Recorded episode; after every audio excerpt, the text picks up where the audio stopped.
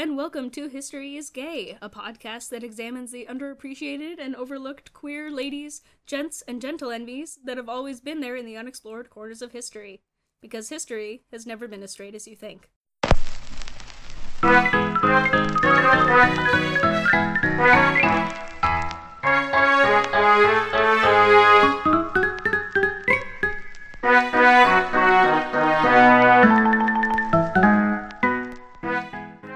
folks, I'm Lee, And I'm Gretchen.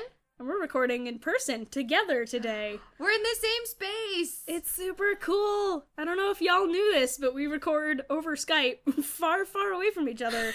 literally two time zones away from each other. Yeah. So now we're sitting in the same room. Um, so we apologize for any weird soundy things because we don't know what we're doing. But Yeah.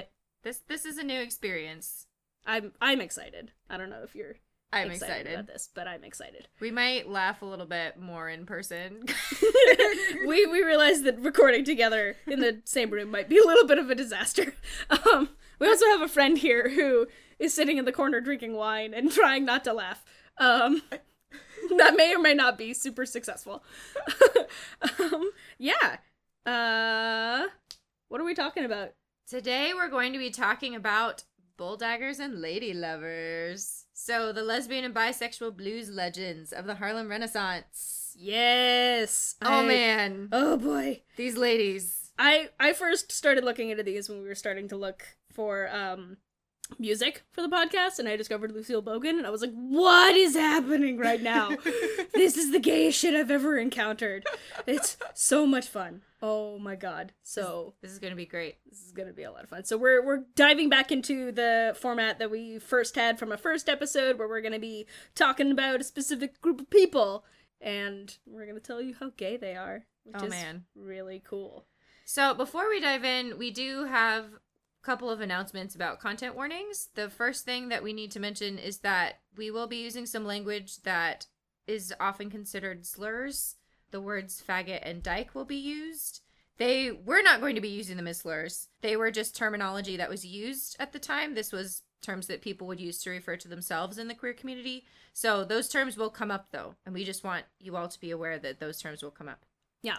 There will also uh, be some mention of domestic violence. A lot of these women dealt with it in their lives, and it actually became a huge element of the content of their music. So that Mhm. will be a theme sort of throughout, but we're going to be pretty abbreviated about it. Um, not very explicit because we have some more fun and Right. awesome gay things to get into with their lives.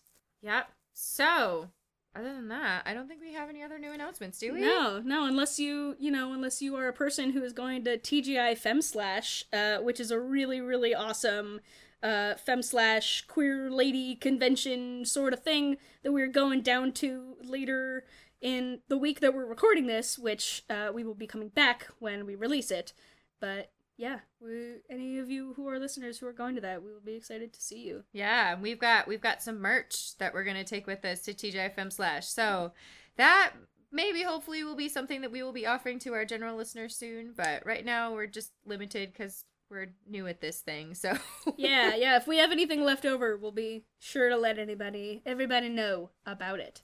But with that, let's get into our our main topic. Let's talk about the lesbian and bisexual blues legends in the Harlem Renaissance. yeah, Lee, you want to start us off? Yeah, yeah. Um, so for those of you uh, who don't know anything about the Harlem Renaissance, this is a period of time between 19 eh, and, to 1920 and 1930 in in the neighborhood of Harlem, New York. So for many Black Americans in the U.S. at this time, the desire for respectability meant adapting to and adopting to values of white Christian Edwardianism. Mm-hmm. Not so in the blues community and in Harlem. So the time between the the the beginning of the 1920s and 1930 in Harlem, New York, was filled with an explosion of art, music, poetry, and entertainment among the primarily black neighborhood, known as the Harlem Renaissance. What a lot of people don't know, however, is that the Harlem Renaissance also gave way to a prominent black gay subculture outside of the dominant white mainstream culture,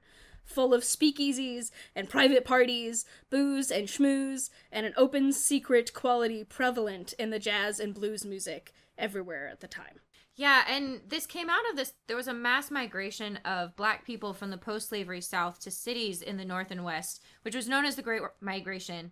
Uh, they moved to places like Chicago, Detroit, Buffalo had significant black communities, same with Milwaukee. But New York City, the Harlem neighborhood had the biggest influx of black residents and became the epicenter for black art and culture. It was an introduction of what's called the New Negro movement, and Harlem really was the capital of that movement.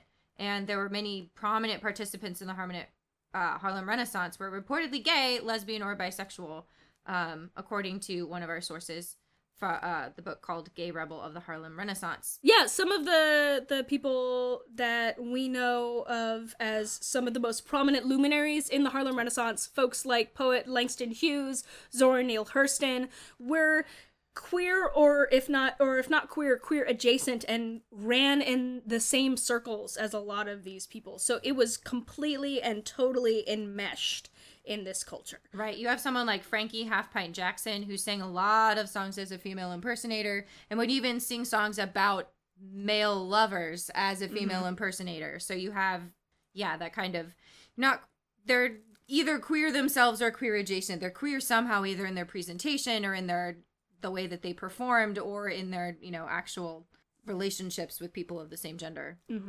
Yeah. Um, also in this period, you get the advent of female blues singers, which are the the people we're going to be primarily talking about today. And what was really significant about these women was that they were specifically defying post-Victorian cultural expectations. These women were flouting and doing away with the model of womanhood that was mainstream culture, right? They were not subservient to men in any fashion. Uh, they dressed flashy and flamboyantly. They would be dressed head to tail, head to tail in Tuxedos. in tuxedos or gaudy gowns with a lot of jewelry and it was this really amazing explosion of culture from these women that came from working class black backgrounds and they were trailblazers. A lot of the flapper movement actually took cues from these communities. Right. I was really intrigued by that because I don't remember learning that specifically in school that like the flapper movement in the fashion and the way that women behaved in that movement took its cues directly from the Harlem Renaissance and these and these female blues singers. So I thought that was awesome. Mm-hmm.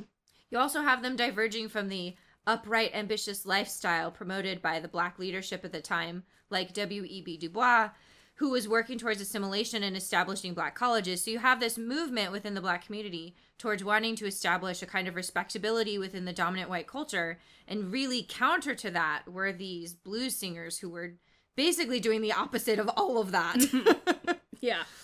Yeah. Also, at this time, you have to understand too, like, especially in the South, a lot of these women started their careers before they got into Chicago or New York and really going into these touring circuits. They started out in in a lot of abject poverty in the mm-hmm. South and came from sharecropping families. And so at this time, some of our sources would talk about how the two main avenues for black women or black folk in general was to work either as sharecroppers or go into domestic labor or to go into entertainment. Entertainment and going to the stage was generally thought of as the only way out of crushing poverty. Right.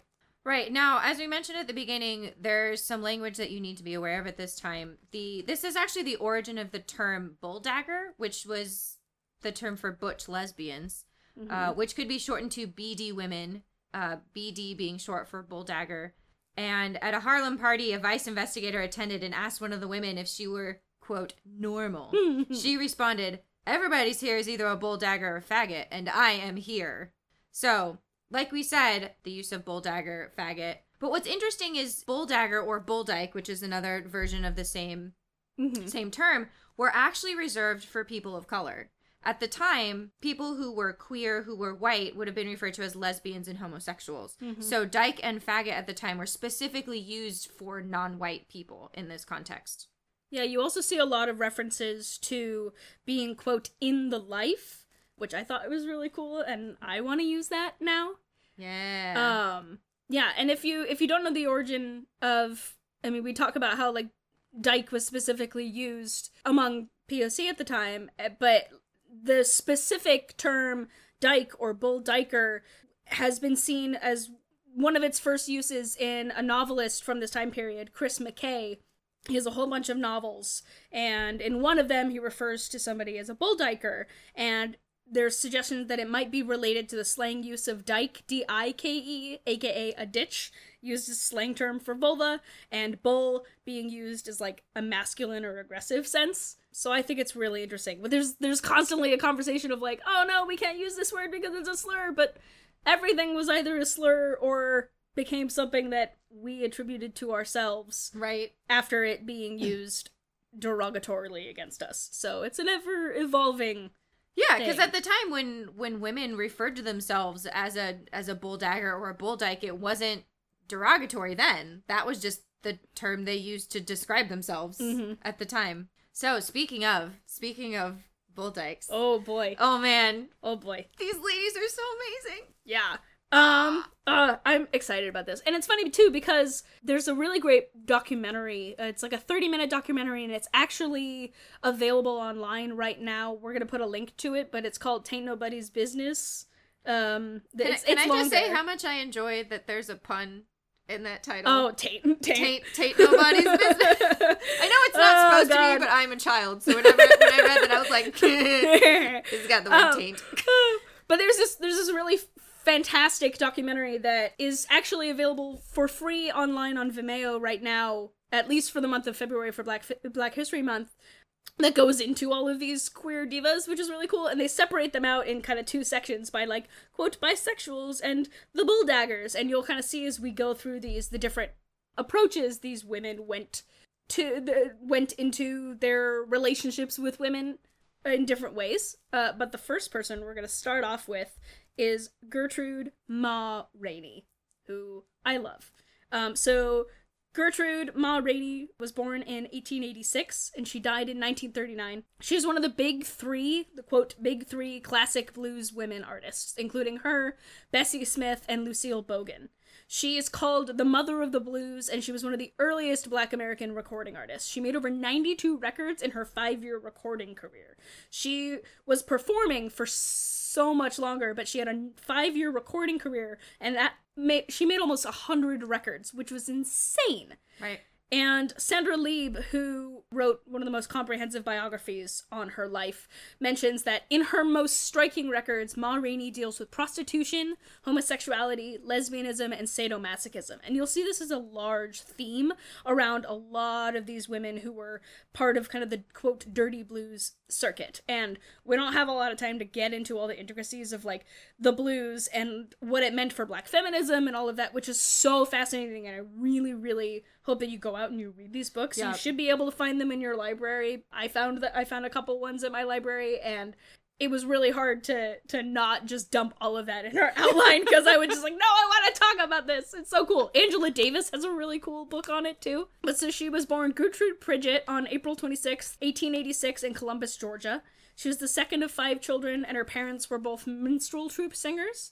There's actually a lot about her life that has been relegated to legend, and a lot of historians have had just kind of a difficult time narrowing down what's fact and what's fiction in regards to tales of her life. Oh my gosh. Um, yeah, there's a lot of people who are like, oh yeah, I knew Ma Rainey and this happened and blah blah blah, and other people are like, what are you talking about? There's actually there was actually speculation that there were two Ma Raineys. what? Yeah, yeah, because there was like, oh no, Ma Rainey never went to New York, and then there was this other one, which read the book. We don't have time to get into it, but it's it was so great. But so she's described as quote short, heavy, dark-skinned woman with luminous eyes, wild, wiry hair, and a large mouth filled with gold teeth. Uh, she was generally outgoing, sweet tempered, warm, clean spoken, and temperate, which is a contrast to her fiery tempered protege, Bessie Smith, who Oh we man, will talk Bessie, about. Bessie Smith. She started performing in 1900 at the age of 14 in tent shows and traveling minstrel acts. And if you don't know about the tradition of minstrelsy, it was an art form in the early 1900s, 19 teens that started out with white folk using blackface and doing grossly racist uh, comedy acts and singing and it sort of eventually started moving more towards actually having black performers but it still was a lot of exaggerated comedy and music and it was what the blues evolved out of this kind of vaudevillian style Mm-hmm. there are actually tales that Ma Rainey says that she coined the term the blues, but I learned that this is actually a myth. However, Aw. she's one of the first people to publicly perform in this style. She's the earliest link between be- before her it was just kind of like solitary dudes wandering the streets in the south and like singing random songs and she was the first person to like perform these. She cemented it as like the classic blues. Um, and all of the classic blues women singers followed in her footsteps, even if they weren't directly taught or influenced by her. So, so if she's the mother of the blues, does that mean the blues are gay? yes. Well, I mean, you're gonna find this out that the blues were really gay. The blues are gay. I mean, male, female, anyone, the blues were gay. She even recorded with Louis Armstrong too. Bessie Smith did as well too. Yep. So she married William, quote, Pa Rainey in 1904 at the age of 18, and they became a song and dance team, and they traveled together billed as Rainey and Rainey, assassinators of the blues, Oh which is gosh. so cool. That's amazing. Yeah. She, one of her most famous shows was the Rabbit Foot Minstrels Troupe, um, and they had like comedy and circus acts, and they did this whole cool thing with her like coming out of like a Victrola. It would like open, it was really neat. But they like traveled throughout the South, and she was one of the most renowned performer to travel with them. She continued performing through the 19 teens, and then she joined with the Moses Stokes traveling show, where she met and began to work with a new yup, uh, young up and comer out of Tennessee, Bessie Smith, who we will get into very soon. Speaking of legends about her life, there are actually rumors and stories that she kidnapped Bessie. What? Yeah, that she like kidnapped Bessie and took her along with the show and taught her the blues. And it's like all legend, but it makes for a really good story. Bessie's sister in law, Maud Smith, actually like den- she denies the story and she says that they would get together and laugh about the kidnapping rumors. Oh my gosh. Um, there's like a whole great story in one of the books that you can read, but they're like they talk, they get together over lunch, they talk about how funny it was, and she said that Ma was really more like a mother to Bessie, and that even though Bessie would later kind of deny it, that they were shown to be really close friends and colleagues, but Bessie likes to save face. Um, up until this point, right, she had been mostly been like moving around the South, traveling a lot, and being becoming kind of like a like a Southern minstrel star. And then in 1923, she picked up a contract with Paramount Record Company and became a national recording artist. She went to Chicago, so most of these other women you'll find did a lot of their recording in New York, in Harlem, um, but she did mo- she did most of her work out of Chicago. And she recorded her first songs, which is where she was given the moniker the Mother of the Blues at 37 years old. She's not the first person to ever record the blues. That happened about three years earlier with Mamie Smith. She was the first black woman to record on the OKeh label. But like Blues Mania had started to sweep the nation with that. And then the next year, she joins up with a pianist named Thomas Dorsey and starts the Wildcats Jazz Band. And she continues touring with them through the 20s until the end of the decade, when, as you'll see with Bessie Smith too, like the rise of radio and changing audience tastes and response to vaudeville and minstrelsy, all of these kind of things um, started to lead to the decline of vaudeville and the blues and kind of move into a swing era. And like the thing that finally did the like the last nail in the coffin was the Great Depression in the tw- in 1929. But her recording contract was terminated in 1928, and a former Paramount executive explained to her that quote her down home material had gone out of fashion. Um, so to kind of close out Ma's bio here, she retired in 1935 after the death of her sister Melissa and returned to Columbus, Georgia to live in the home that she built for her family. She was like taking care of her family till the very end. Later that year, her mother died as well. She ended up purchasing and managing two different theaters in Rome, Georgia, and she turned to religion later in life. She died in December 1939 at the age of 53 from a heart disease, and her this pisses me off so much. Her death certificate lists her usual occupation as housekeeping. Like the mother of the blues, the person who created an entire musical genre and paved the way for music as we know it today, had on her headstone that her occupation was housekeeping Gee. because Gee. Wonder why. racism. Right. Oh. Yeah. Probably some sexism in there too. Yeah, Just racism, all the sexism, isms. all the great stuff. But that's a brief bio of Ma. Get more into her. Right. So Bessie Smith came up a couple of times when you were talking about Ma Rainey, and she was born in 1894 and lived to 1937. She is a, like we said, a protege of Ma Rainey. called the Empress of the Blues. Oh, Mhm. so stepping up in life. Well, because she was like, you know, Ma was like the first, but Bessie Smith was like gold standard. Right. She yep. she knocked it out of the park. She was like the highest, the Yep. highest paid recording artist of her time. Yep, and she was also like the queen bee in this circle of like bisexual and lesbian African American blues singers. She had over 160 recordings. I mean, she really is empress. All Mhm. hail. Yes. Um, born in Chattanooga, Tennessee, the daughter of a Baptist preacher and one of seven children. She started street performing at the age of nine Mhm. and auditioned for a Moses Stokes traveling show at age 18 in 1912, and that's where she met Ma Rainey, who took Smith under her wing to introduce her to the world of professional singing. She married her first husband, Earl Love, in 1920, who died a year later. And then she married Jack Gee in 1922. And their relationship lasted six years, and they adopted a son together. And many themes in Smith's music deal with the physical violence between the two of them and abusive men in general. Smith's excessive drinking, temper, and affairs with women drove Jack crazy, and he would beat and threaten to kill her frequently. Many times on her tours, Jack would make a surprise appearance and break up wild parties, and her chorus girls and boys were terrified of him. Yeah, I thought it was really interesting. Like Angela Davis in her book specifically noted that the performances of classic blues women, especially Bessie Smith, were one of, quote, the few cultural spaces in which a tradition of public discourse on male violence had been established. Hmm. So, One of the few places where they could talk about their life story Mhm. honestly and openly was in their music. yeah. Her first recording, or first major recording, Downhearted Blues, actually sold 780,000 copies in less than six months. I mean, when, when we said gold standard, this is gold standard. Mm-hmm. Which this was astonishing for a woman of color in 1924. Each of the other songs that she recorded at the time sold over 20,000 copies, and people would stand in line for hours just to get a chance to listen to her sing. However, Frank Walker, whose studio she recorded with, was an asshole. Mm-hmm. And he struck out the royalties clause in her contract, so she only ever received a fraction of the money that she could have earned in her lifetime. Yeah. Yay, racism and sexism. Yeah. Oh man, that's another just running theme in the lives of these women Mhm. is you look at their lives and you see the ways that they were just shut down or Mhm. underappreciated or not given, you know, what they deserved. You look at the amount of money that they were making in a week and it's ridiculous to think that that was like someone of this talent and caliber was making so little. Yeah. Well, and they only they only made like a certain amount of money per usable side of the record too, which Right. was really interesting. So it's it's crazy. Yeah. Much of Bessie Smith's music centers around traveling themes, and she and her company traveled in a train car that she purchased so as to avoid segregation issues with hotels, which is smart.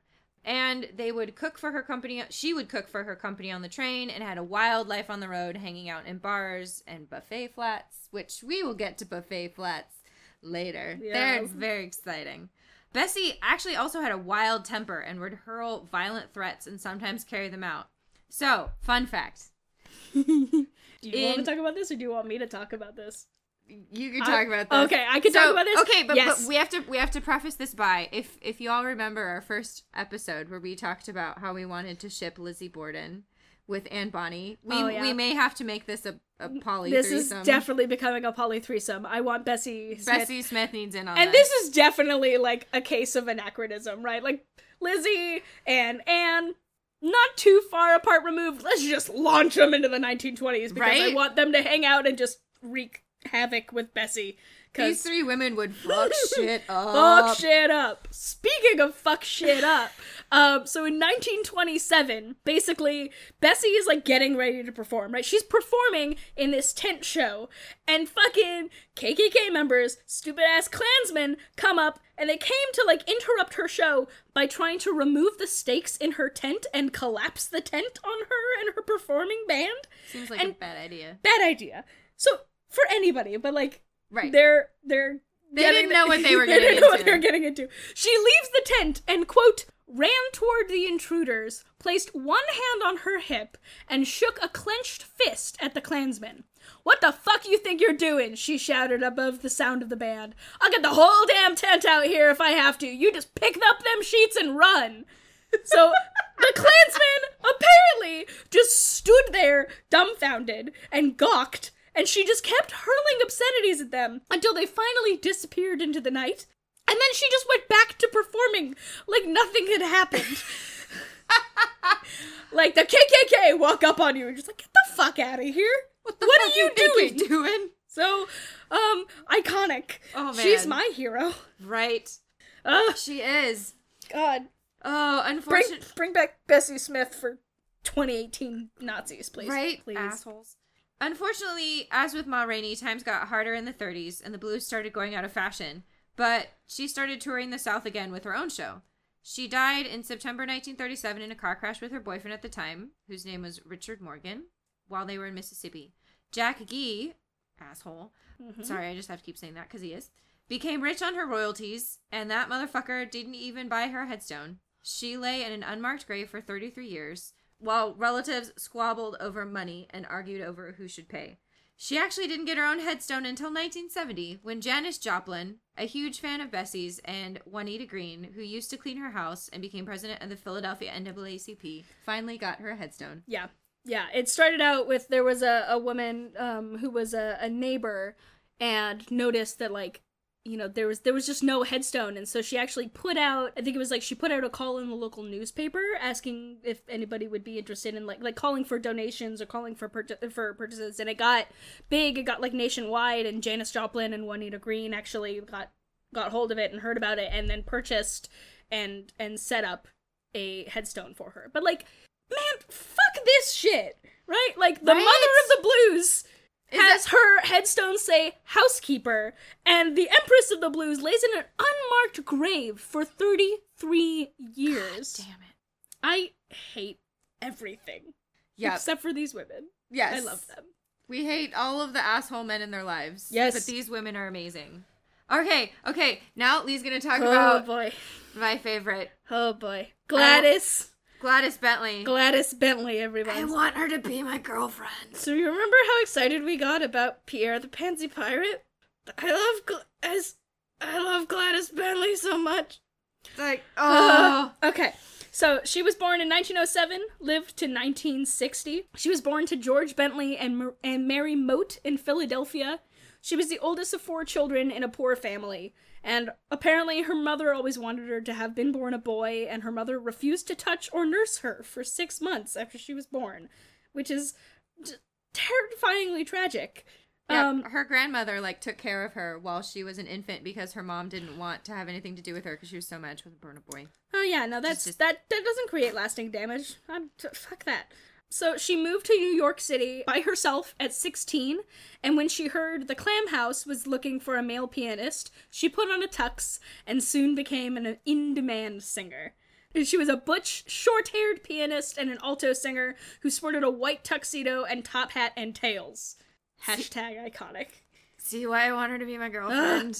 Yeah. Also, Clam House. Yeah, the Clam House. We'll get into the Clam House too later. She was known for improvising suggestive, risque lyrics to popular songs, and there's a quote that says, If ever there was a gal who could take a popular ditty and put her own naughty version to it, observed one journalist, La Bentley could do it. She headlined at the Ubangi Club, where she was backed by a chorus of dr- a chorus line of drag queens and she performed regularly at the Cotton Club, Connie's Inn, and especially, as we mentioned before, Harry Hansberry's Clam House, uh, which was a very popular kind of underground club that specifically catered to gay clientele and had gay folks performing. Hence the name Clam, Clam House. Which is funny. There was like a funny Tumblr post that Gretchen reblogged a while ago that had like runes on clams or something. Yeah, and there then- were like all these runes. Like there's these clams that occur naturally that have these like cool. They look like they have runes on them. Mhm. And somewhere along the line, it was someone was like, "Clams are gay," and Lee was like, "No, no, Gretchen, clams, Clams have, have always always been been gay." Yeah, yeah. Gretchen was like, "Clams are gay culture now." I'm like, Gretchen, clams have always been gay culture. Have you never heard of clam bake? it was no, great. no, no, no wonder I liked clam chowder so much as a child. Is that your root? Is that your your delicious savory root?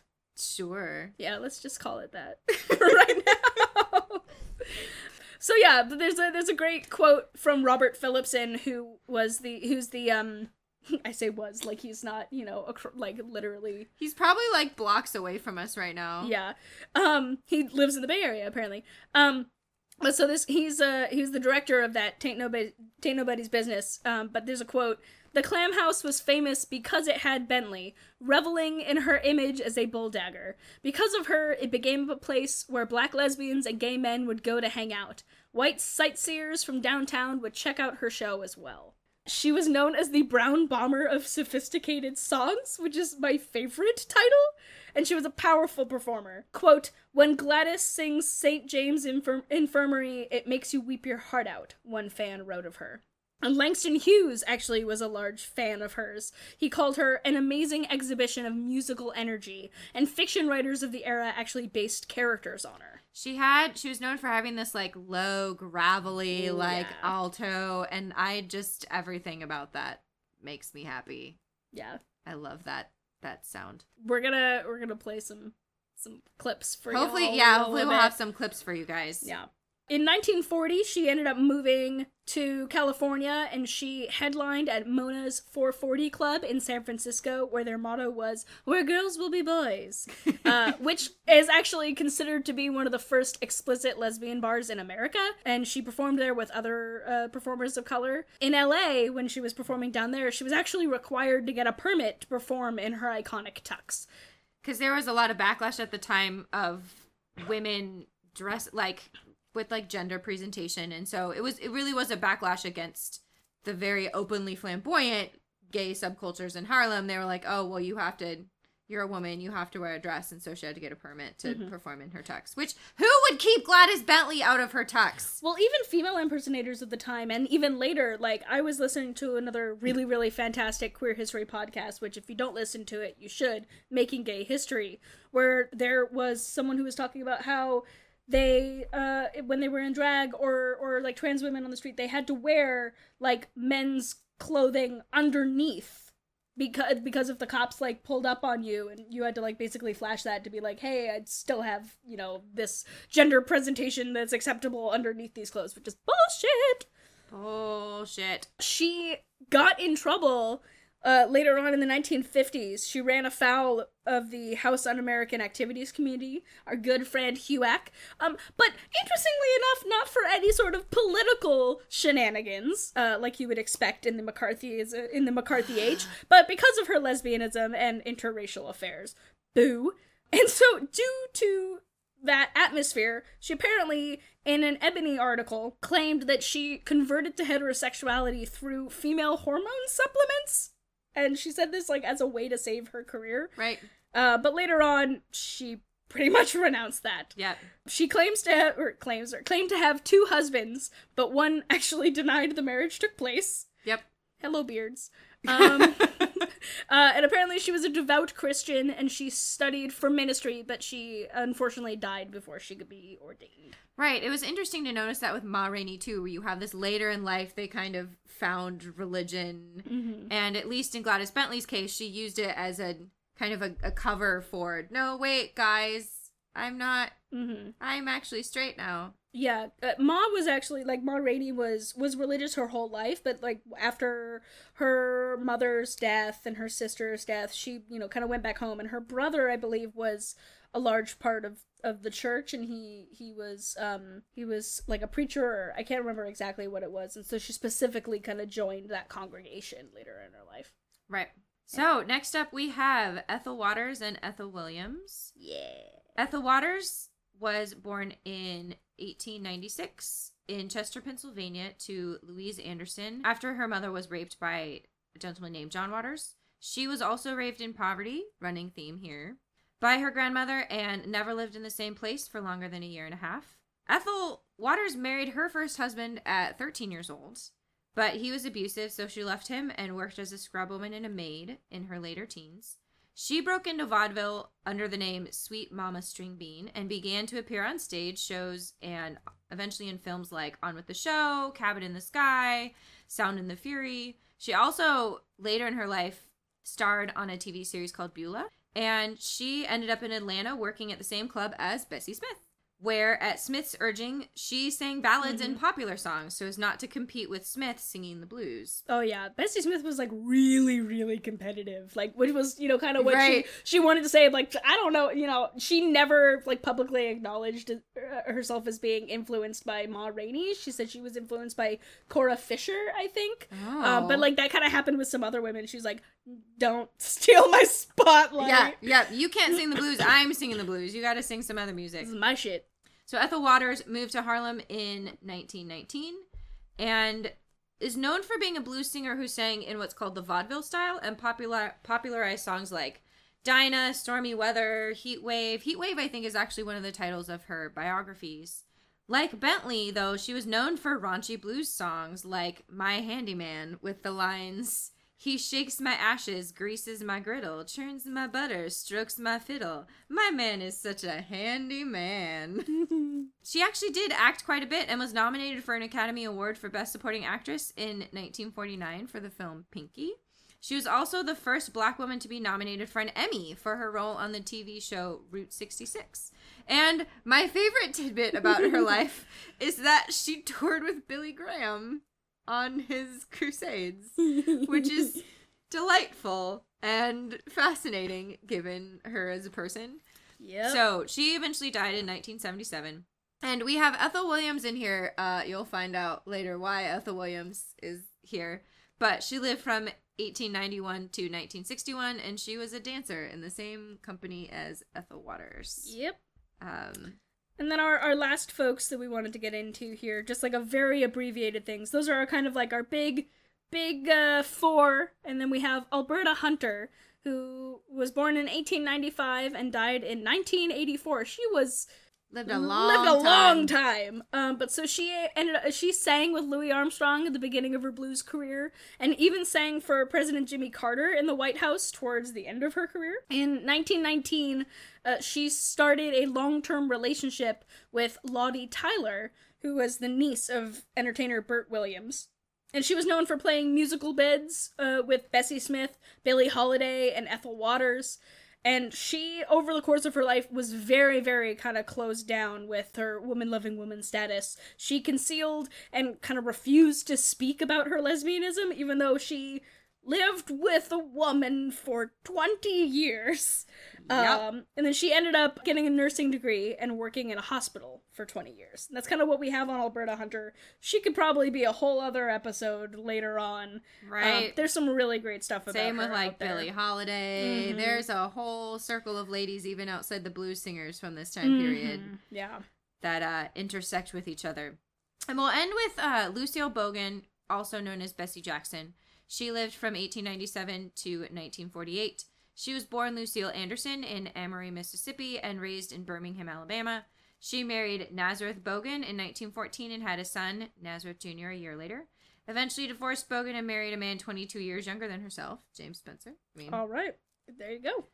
she recorded vaudeville songs in the early 20s and recorded the first song by a black blues singer outside of Chicago and New York in 1923 with the song Pawn Shop Blues, which she recorded in Atlanta, and had her first big success in 1927 with the song Sweet Petunia.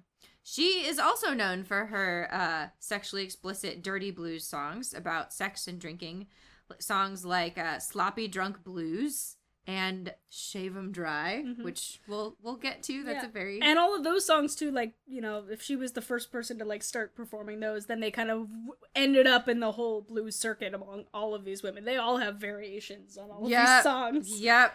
Uh, as we noticed with Ma Rainey, you have a theme of prostitution and sex work featuring prominently in many of her songs. Like the song Groceries on the Shelf, also called Piggly Wiggly, which is named after the super supermarket chain. For those of you who don't know, that's a chain of supermarkets in the Mhm. United States called the Pig- Piggly Wiggly. Uh, lines like, My name is Piggly Wiggly, and I swear you can help yourself, and you've got to have your greenback, and I don't take nothing else. She returned to New York in 1933 and started recording under the pseudonym Bessie Jackson and recorded the song BD Woman's Blues in 1935. Which leads us to our next little section. Why are all these women in here? Why did we just give you biographies of all of these acclaimed blues singers? Hmm. Why why do we think they're gay, Gretchen? Well, one of the reasons is that in general, the sexual and social mores in Harlem were a lot more fluid and there was more tolerance for homosexuality, as we talked about earlier in the episode. As Steve Watson mentions in his article in the, on the Harlem Renaissance, Harlem churches were strictly anti gay, but the community, especially the nightlife community, provided a model of tolerance. Richard Bruce Nugent recalled, quote, You don't get up on the rooftop and shout, I fucked my wife last night. So why would you get on the roof and say, I loved Prick? You didn't. You just did what you wanted to. Nobody was in the closet. There wasn't any closet. Mm-hmm. Unquote. A common pickup line at the time was, I'm a one way man now. Which way would you like? Or in a period where syphilis ran rampant, sex between men was rationalized by better a little shit than a canker. Yeah. There you go. Wee. Woo! And like Gretchen said, specifically Harlem nightlife was where you would see a lot of queer activity and community, and was actually one of the first kind of places that you would see a, a large swath of people coming together as community around this sexual minority status. So there's a quote that we have here that says, What was occurring was occurring clandestinely or within urban settings that were more or less secret and difficult to penetrate. Yeah, I know. Sorry, I'm a child. uh, like we said, disaster. but yeah, it was very much under the cover of night because it could be prosecuted by same sex activity. There were some open demonstrations. Um, in this time period, you get a lot of talk about uh, there was this thing called the pansy craze and there were elaborate harlem drag balls that were attended by sightseers and celebrities there were drag performers and cabarets as well but the main queer activities and community could be found at private parties and in underground speakeasies, where there were elements of privacy and safety. A woman who came around to all of these kind of parties at the time, um, and a lot of these these quotes come from Chris Albertson, Bessie Smith book. Uh, but this woman, Mabel Hampton, remembers quote we used to go to parties every other night the girls had all the parties and she says she even uh, there was a culture of just kind of joining along. She said, Seen the rest of them do it. What the hell? I'll do it too. It was fascinating. Why not? like, why, why not try? why not? Why not try a little lesbianism? Right, right. That Why like a- not? She ended up. She ended up actually hosting like a shit ton of her own parties too. there were costume balls that were attract that attracted thousands of attendees, many of the men in drag. And the gay clubs and speakeasies were really important too. And this is kind of where you see an invasion of white queers into black spaces because these mm-hmm. kind of clubs were already like kind of considered quote low and couldn't be found in the higher class white neighborhoods. And so thus white gays and lesbians would travel to places like Harlem where they where those kind of clubs could exist more freely due to the already present stigma against people of color.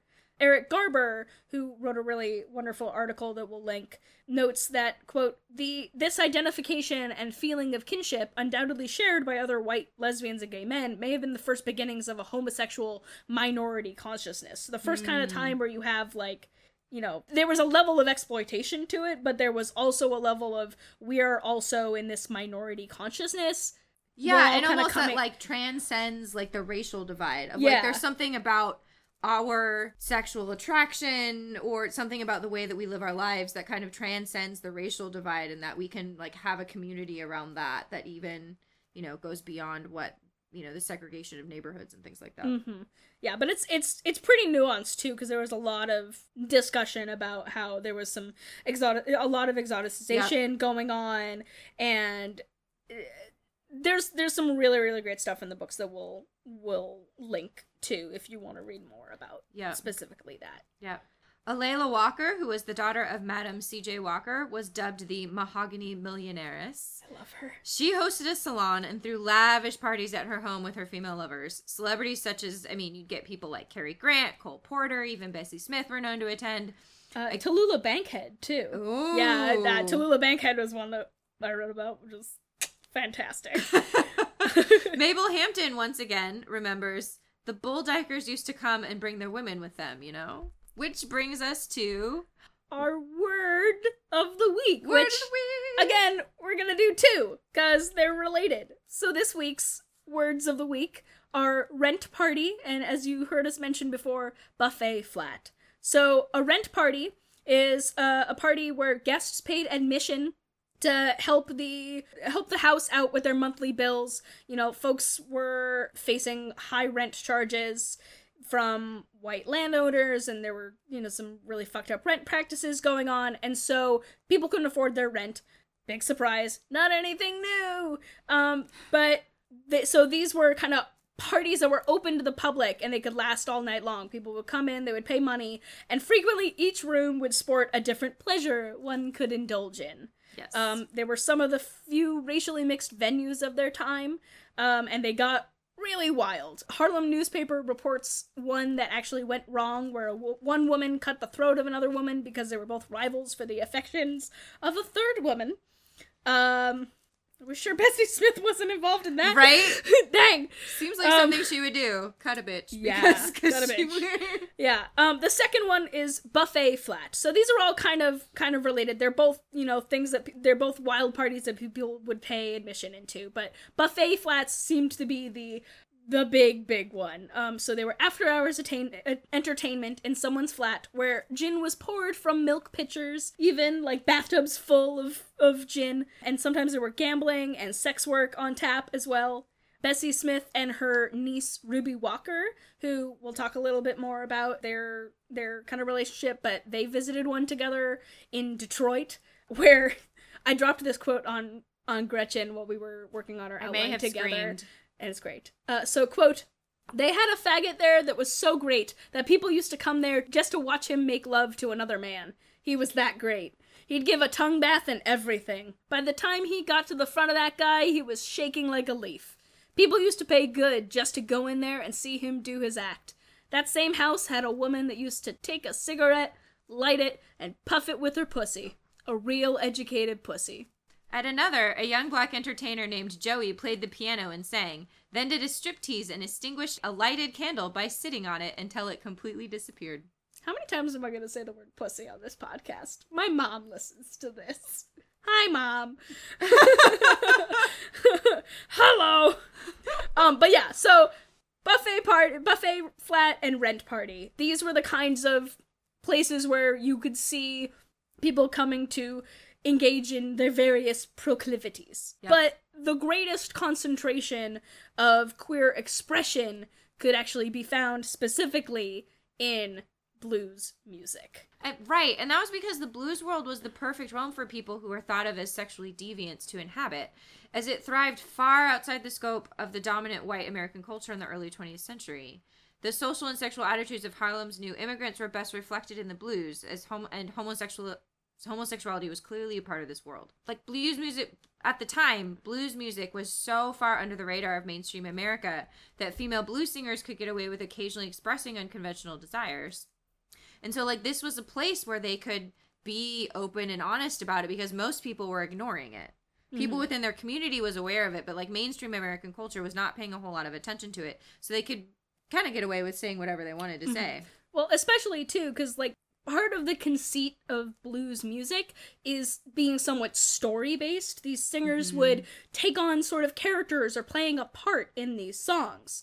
And so that gave them a semblance of safety and presumed deniability, right? Is she Right. singing about herself or the character? It it allows you to kind of be like, "Oh, well, I'm just I'm just quoting this blues song. This is not about me loving women. It's about this lady that I'm singing from the perspective of."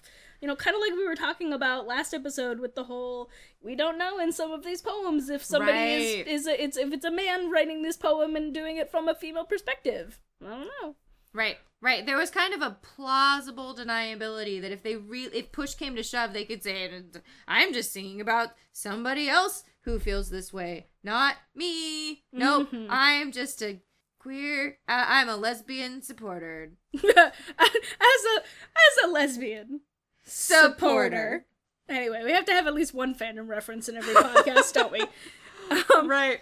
So so let's let's uh that's kind of our social context of you know what was going on in terms of the queer world. Do you do you want to talk a little bit about uh About my specifically Ma? yeah, Ma Rainey. Okay, so in 1925, she was arrested at an orgy that she was having with multiple women in her chorus. Woo! She so here's a direct quote. She and a group of young ladies had been drinking and were making so much noise that a neighbor summoned the police. Unfortunately for Ma and her girls, the law arrived just as the party got intimate. There was pandemonium as everyone madly scrambled for their, her clothes and ran out the back door. Ma, clutching someone else's dress, was the last to exit, but a nasty fall down a staircase foiled her escape. Unquote. So she was thrown in jail, and Bessie Smith had to bail her out the next morning. Yeah.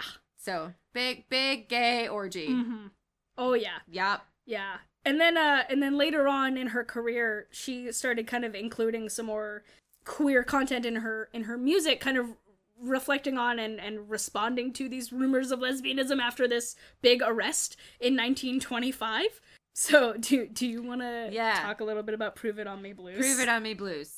Oh, a man. quote powerful statement of lesbian defiance and self-worth in response to the rumors after her arrest. Here's here are some some choice lines. Went out last night with a crowd of my friends. They must have been women, cause I don't like no man. It's true I wear a collar and tie. Talk to the gals just like any old man. Don't you don't you say I do it. Ain't nobody caught me. You sure got to prove it on me. She's daring the world to find evidence and admitting just, Just enough, enough. But never coming never actually saying it but also kind of yes she's saying it hmm uh, the advertisement for the release of the song showed the woman, the blues woman, sporting a man's hat, jacket, and tie, and while a policeman looked on, obviously attempting to seduce two women on a street corner. Yeah, we're gonna put that up on the website. Oh, it's pretty great. It's cl- it's yeah. great. She It's- also she also had a couple of other songs that, if not dealing directly with like lesbianism, specifically talked about the the prevalence of kind of like homosexuality in in the community. And so there's there's one song called "Sissy Blues" where she talks about her man being stolen by a sissy. Um, so she you know a sissy named Kate apparently. She says, you know, I dreamed last night I was far from harm, woke up and found my man in a sissy's arms, and talks about how much better at loving her man this sissy named Kate is. And that Oh. sissy had a fantastic jelly roll and a whole bunch of other stuff. So What's there's a jelly roll? oh boy. uh, we don't have time to get into that. But I mean, a lot of you know, there was a lot of euphemisms in all of these songs. But Philipson, again, the the documentarian says that he doesn't want to overplay the significance of the three songs that Ma Rainey wrote and recorded that had some references to the queer world. That these were like a handful out of hundreds and hundreds of blues songs that were being recorded, and the fact that there were any was pretty remarkable, which I thought was really uh, important Yeah. to note. Yeah.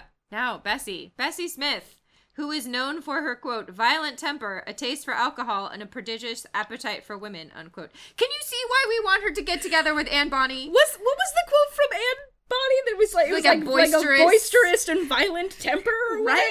whatever? God.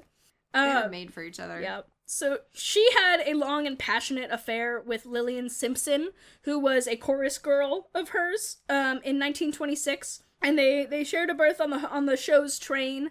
And then when Simpson one evening when Simpson got Gretchen is like shaking her hands. this. She's This so excited about this. Um, when Simpson got upset that Smith had kissed her in public, Smith replied, "The hell with you, bitch! I got twelve women on this show, and I can have one every night if I want it." Isn't she great? Oh my god.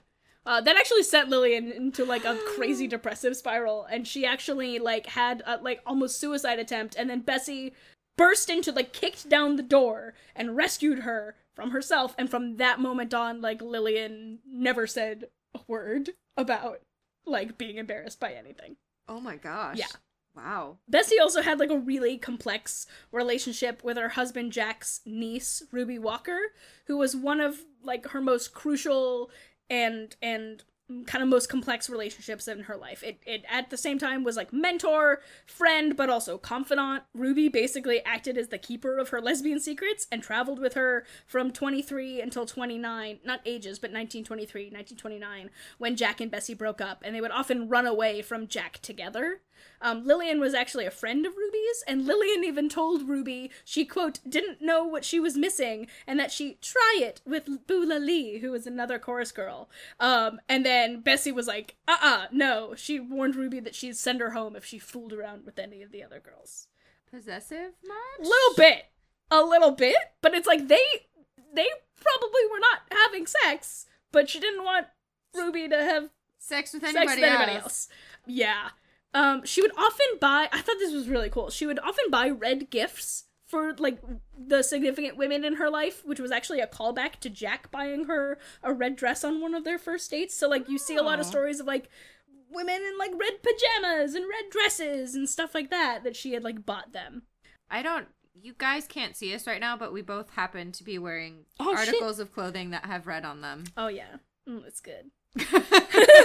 we didn't Uh, plan that. We just yeah. are. Uh, um, and she, you know, like we said before, was a frequent attendee at rent parties and buffet flats. Ruby Walker. So a lot of the stuff that we actually know about Bessie and her queer proclivities actually come from the Chris Albertson book where he had interviewed Ruby Walker. So all of these are like from her niece who was there with with all of everybody together. Yeah. Um, so she says on that same buffet flat in Detroit that we talked about earlier, it was nothing but faggots and bulldikers, a real open house. Everything went on in that house. Tongue baths, you name it. They called them buffet flats because buffet means everything. Everything that was in the life. Bessie was well known in that place. Well known. Well known. biblically. One night, Bessie and Ruby went to a party. Bessie with five girls in her posse, and they all ended up in Bessie's room. Ruby passed out early in the night and woke up later to Jack surprising everyone and hell breaking loose after he caught Bessie in bed with a girl named Marie and threatened to kill her.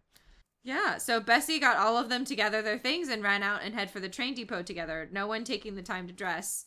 Uh, and if you want the full story of that, you can you can read Albertson's book. Yeah. Yeah, Ruby actually talks about how like that's how she lost her like her good fur coat. She's like, that's how I lost my only good fur coat.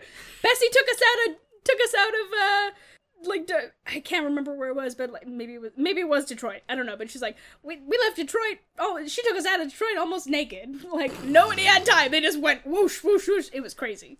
But yeah, she also has some some great uh references in her lyrics. So lyrics to "The Boy in the Boat." When you see two women walking hand in hand, just look 'em over and try to understand. They'll go to those parties, have the lights down low. Only those parties where women can go. Then there's the song Empty Bed Blues. I want a deep sea diving woman that got a stroke that can't go wrong. Yeah, touch that bottom, gal. Hold it all night long. Yeah, she would frequently perform that one. and It was usually like addressed to a male love interest, but on more than one occasion, she apparently changed the lyrics to that. which is Mm. great. Um, and then there's the lyrics of Foolish Man Blues. There's two things got me puzzled. There's two things I can't stand a mannish acting woman and a skipping, twisting woman actin' man. There you go. Right? Yeah. So, uh, so Ma and Bessie. Yeah. There's They- a. There, I think there are rumors. There are rumors Yeah. that they were involved. Yeah, there's a speculation that they were romantically involved. Um, one of Ma Rainey's guitarists uh, for her Jackson, Mississippi tent show, Sam Chapman, is quoted as saying, quote, I believe she was courting Bessie, the way they'd talk. I believe there was something ro- going on wrong. Bessie said, me and Ma Rainey had plenty of big times together. If Bessie be round, she'd be getting, she'd get to talking to another man. She, Ma, would run up. She didn't want no man to talk with her. So, Mm. I don't know. There's that's like all you can find kind of about them being I mean, if anything, right, Bessie must have like looked up in some way to Ma. Who Right. knows if they had something more going on, but enough people were talking about it. Yeah, yeah. And that brings us to back to Gladys. Oh, Gladys Bentley. Oh, her queerness was present as a child. She was mocked for her non traditional presentation and the way that she dressed, even when she was younger. And her parents actually took her to a doctor to try and cure her of a crush that she had on a female teacher. Yep. Uh, she is, uh, we consider her the queen of classy butch and proudly wore the label of Bulldagger. hmm And I mean, it's part of, it was part of her performance was, was the tux and the top hat Mhm. and flirting, flirting, Yeah! shame, flirting shamelessly with women in the audience. Yeah. Can I- you imagine that in the Oh my twenties? gosh. Ugh. She actually even had a, I mean, not legal, but she actually had a marriage ceremony with one of her female lovers. Love it. And Bentley actually said to Ebony Magazine in that interview we mentioned earlier From the time I can remember anything, I never wanted a man to touch me. Soon I began to feel more comfortable in boys' clothes than in dresses. And we mentioned earlier that she had kind of said that she was, you know, cured and had become a heterosexual because of her female hormone treatments. But but however, in 1957, she was interviewed and the interviewer asked her about a photo that she had on her dresser of a man and a woman, and she re- pointed to the the male and said, "That's my husband," and then pointed to the other one and said, "And that's, That's my, my wife." so good. Just like nonchalantly. Like, oh yeah, that's my husband. That's my and wife. that's my wife. Goals. Yes. God, all of these people just seem to have been so deliciously poly that Yes, we've talked about on this on this podcast so far. Oh my Oh, goodness. that's great. Oh. Oh, and that brings us back to the Ethels. oh, the Ethels. We didn't tell you much about Ethel Williams um before because there actually really isn't a whole lot known about Ethel Williams other Yeah. than her relationship with Ethel Waters. She had red hair, apparently. That's like what Oh. I found. Yeah. Oh, okay. Yeah. I didn't even find that. Yeah. So, Ethel Waters was involved with the blues singer Alberta Hunter that we Mhm. mentioned earlier, and is rumored to have had an affair with the British novelist of lesbian stories Radclyffe Hall, whom Waters actually mentions in one of her autobiographies. And Waters and Williams had a uh, fairly public affair with each other, complete with flirting from stage, lovers' spats. They actually earned the nickname the Two Ethels. Mhm. And they even moved in together and lived as together as lovers, which was considered just reputable and probably pretty unprecedented at the time for them to be openly living with each other. And um, Waters also, kind of like Alberta Hunter, managed to keep that fact out of all of the biographies written about her for the 20th century. It's Mhm. actually the, the biography that was written, I believe, in 2004. Um, it's either 2004 or 2007, but it's one of that was the first biography to actually mention that they lived together. Mhm. Yeah, Um, she, and were she lovers. she kept things locked down. Yep. It was also part of the fact that like she really kind of ended up in like high society, sophisticate kind of Yep. uh spaces and kind of and she's one of the the women in this kind of circle of women that moved moved further into the swing and established jazz age too so you Right. she started having a lot more interaction with like white culture and higher society right, cause, culture, right, because she was the one who wa- who was nominated and won awards for like her film and her television acting. So she was moving kind of into the more of like the elite Hollywood circles Mm-hmm. than than some of the other women were. yeah can't be a queer mo in one of those except, except maybe. except maybe hmm hmm. We might talk about that soon. Maybe. Last, we have uh, our friend Lucille Bogan. Um, so she's been a little harder to track down information on, even though she was like one of the first people that we discovered. But we really wanted to um, have you listen to or hear some lyrics from BD Woman's Blues. So here's some here's some lyrics for that. Coming a time, BD women, they ain't gonna need no man. They got a head like a sweet angel, and they just walk like a natural man and they can lay their jive just like a natural man. So there's, you know, discussion about whether she could just be writing about BD women rather than being one herself, kind of that that conceit of the blues nature that we were talking about earlier. But goddamn, are her lyrics raunchy? Oh, in man. a lot of them. So Um, we looked up "Shave 'Em Dry," and uh, this isn't the full song. We can post the full song in our show notes, but uh, here here's some nice choice lyrics from Lucille Bogan. I got nipples on my titties, big as the end of my thumb. I got something between my legs that'll make a dead man come. Baby, won't you shave 'em dry? Want you to grind me, baby, grind me until I cry. I fucked all night and the night before, baby, and I feel like I want to fuck some more. Oh, grind me, honey, shave me dry. Sorry, mom. Yay! Woo! oh, and it get, I mean, It gets the whole oh, song, boy. the whole song is like that. Yeah. Uh, yep. Um, so yeah, so one one kind of last thing we wanted to talk about with all of these women is that there was a very specific kind of distinction in a lot of things that we were reading about a, a distinction between the women who took female lovers and then the kind of out butch lesbians or BD women or bull daggers. Um, the difference between like Gladys Bentley was really kind of the only one who was really out and about in her Yep. identity. A lot of these other women were either what we would kind of consider nowadays bisexual or were in marriages to kind of cover things up. But Gladys Bentley was really the one who was like, ah, fuck it. Yep. This is great. Um, there's a, a great quote from Josephine Baker's friend, Maud Russell, who Josephine Baker's a little out of this kind of time period. She was more in the swing age, but in the swing era. But um, she had numerous, numerous affairs with lots of other women, including Frida Kahlo. Um, but this this woman, Maud Russell, actually says a, a really interesting quote um, where she says, We had girl friendships, the famous lady lovers, but lesbians weren't well accepted in show business. They were called bull dykers. I guess we were bisexual, is what you'd call it today. So Mm. I thought that was really cool. yeah. Yeah. So that that uh that brings us kind of to our wrapping up here after our, our good hour of good gay content. Yes. Um, yes. So- do we have any uh, pop culture tie-ins for this time? We didn't have any last time. Yeah, yeah, it's because we keep running out of time because we so write many other things we write say. 30, 30 page outlines. Because you Well- got you got a couple of Ravenclaws here. We got copious notes. Oh yeah. Um, but so uh, a fun thing that we'll put on the on the website a link to is there's a there's a really great HBO film uh, from 2015 called Bessie, and it was based on Bessie's biography by Chris Albertson, which we referenced a lot of times. But I think this is super cool, and we should do a movie watch of it because Queen Latifah plays Bessie Smith and Mo'Nique plays Ma Rainey. So we're gonna watch yes. that. Yeah, that sounds amazing. God damn. Um, but kind of main takeaways, conclusions, final thoughts as we wrap up here. I think it's just this really amazing emphasis of these women being trailblazers in creating a kind of new black feminism and Right.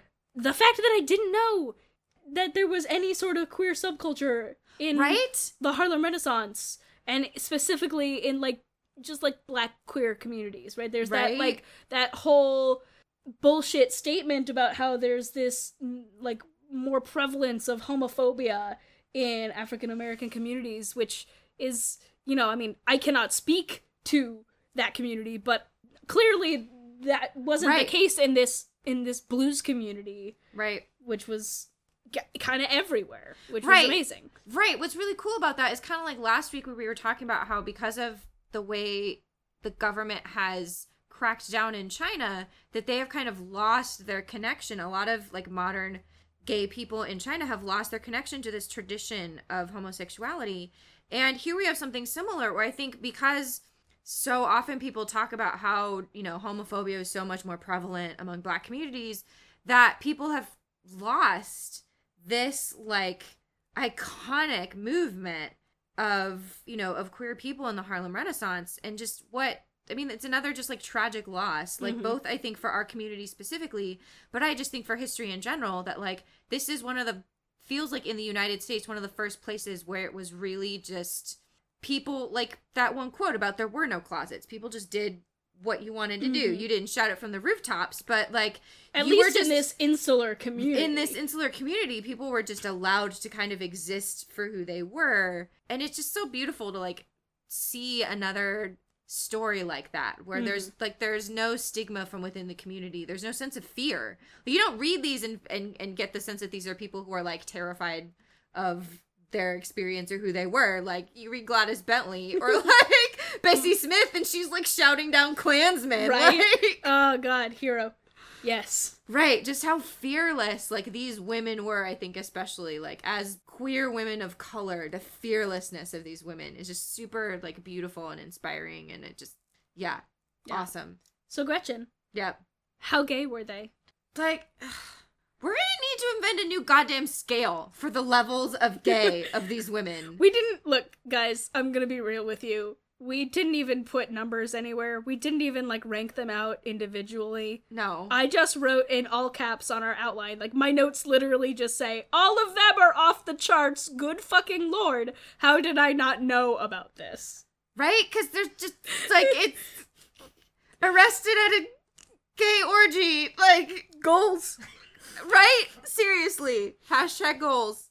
Uh, and uh, and I guess um with that That's it. hashtag goals. hashtag goals. That's that's it. that's today's episode. Um, you can find us online individually. Gretchen, where can they find? Where can our lovely listeners, of which there are people of in forty four countries? What the hell, y'all? That's insane. Uh, You but guys are amazing. that's so cool. Um, so Gretchen, where where can lovely folks find you on the in, uh, locate you upon the internets? well, when I am not gushing about gloriously gay women, Um, I am writing nerdy media analysis and fangirling over Star Wars. Right now, my life is Star Wars. um, and other shows like Steven Universe, Wynonna Earp, and working on a queer science fiction novel. But uh yeah, you can find me at thefandomentals.com or my personal website, gnellis.com, or you can find me on Tumblr and Twitter as gnelliswriter, all one word. What about you, Lee? Um, so when I'm not nerding out about old timey queer folks, I'm usually talking about comics and queer TV over at a paradox in flux on Twitter, and I I guess now wandering the streets trying to find a rent party. Damn. Maybe we should host one. Oh boy. Um, history I, look, I need my security deposit back. Okay. true. It's the Bay Area. It's expensive, man. oh man. boy. Yeah. Um, History is Gay podcast can be found on Tumblr at History is Gay podcast, Twitter at History is Gay pod, and you can always drop us a line with questions, suggestions, or just to say hi at historyisgaypodcast at gmail.com. We've already gotten several lovely, wonderful emails from you guys. yeah, keep them coming. We're awesome. Oh, we also had fan art. Yes. Oh my god. Okay. One of our Um, listeners made like listened to our first podcast about pirates and said that they were inspired to draw photos of our our queer foursome. Yeah, yeah. Go to our Tumblr. We reblogged it. You can check out their pod, uh, their Tumblr. I believe it's Ender Kitty. Um, Yes. We reblogged it, but they're super cool, and we love it. And we're so touched that our podcast inspired you to art. Keep doing it. Draw fan art. Also, if anybody wants to draw any shippy fan art of all of these women being destructive and gay together, hit me up. Yeah. Um, N- neither one of us draw, so if yeah, someone else yeah. could fill that void. Oh man. That'd be Um, great. So yeah, if you're enjoying the show, remember to rate, review, and subscribe wherever you get your podcasts. It helps more people find the show, and we can expand this awesome community where people are like making fan art, which is so cool. I know. Ah! Oh my gosh, you guys are great. So that's it for History is Gay. Until next time, Stay queer. and stay curious.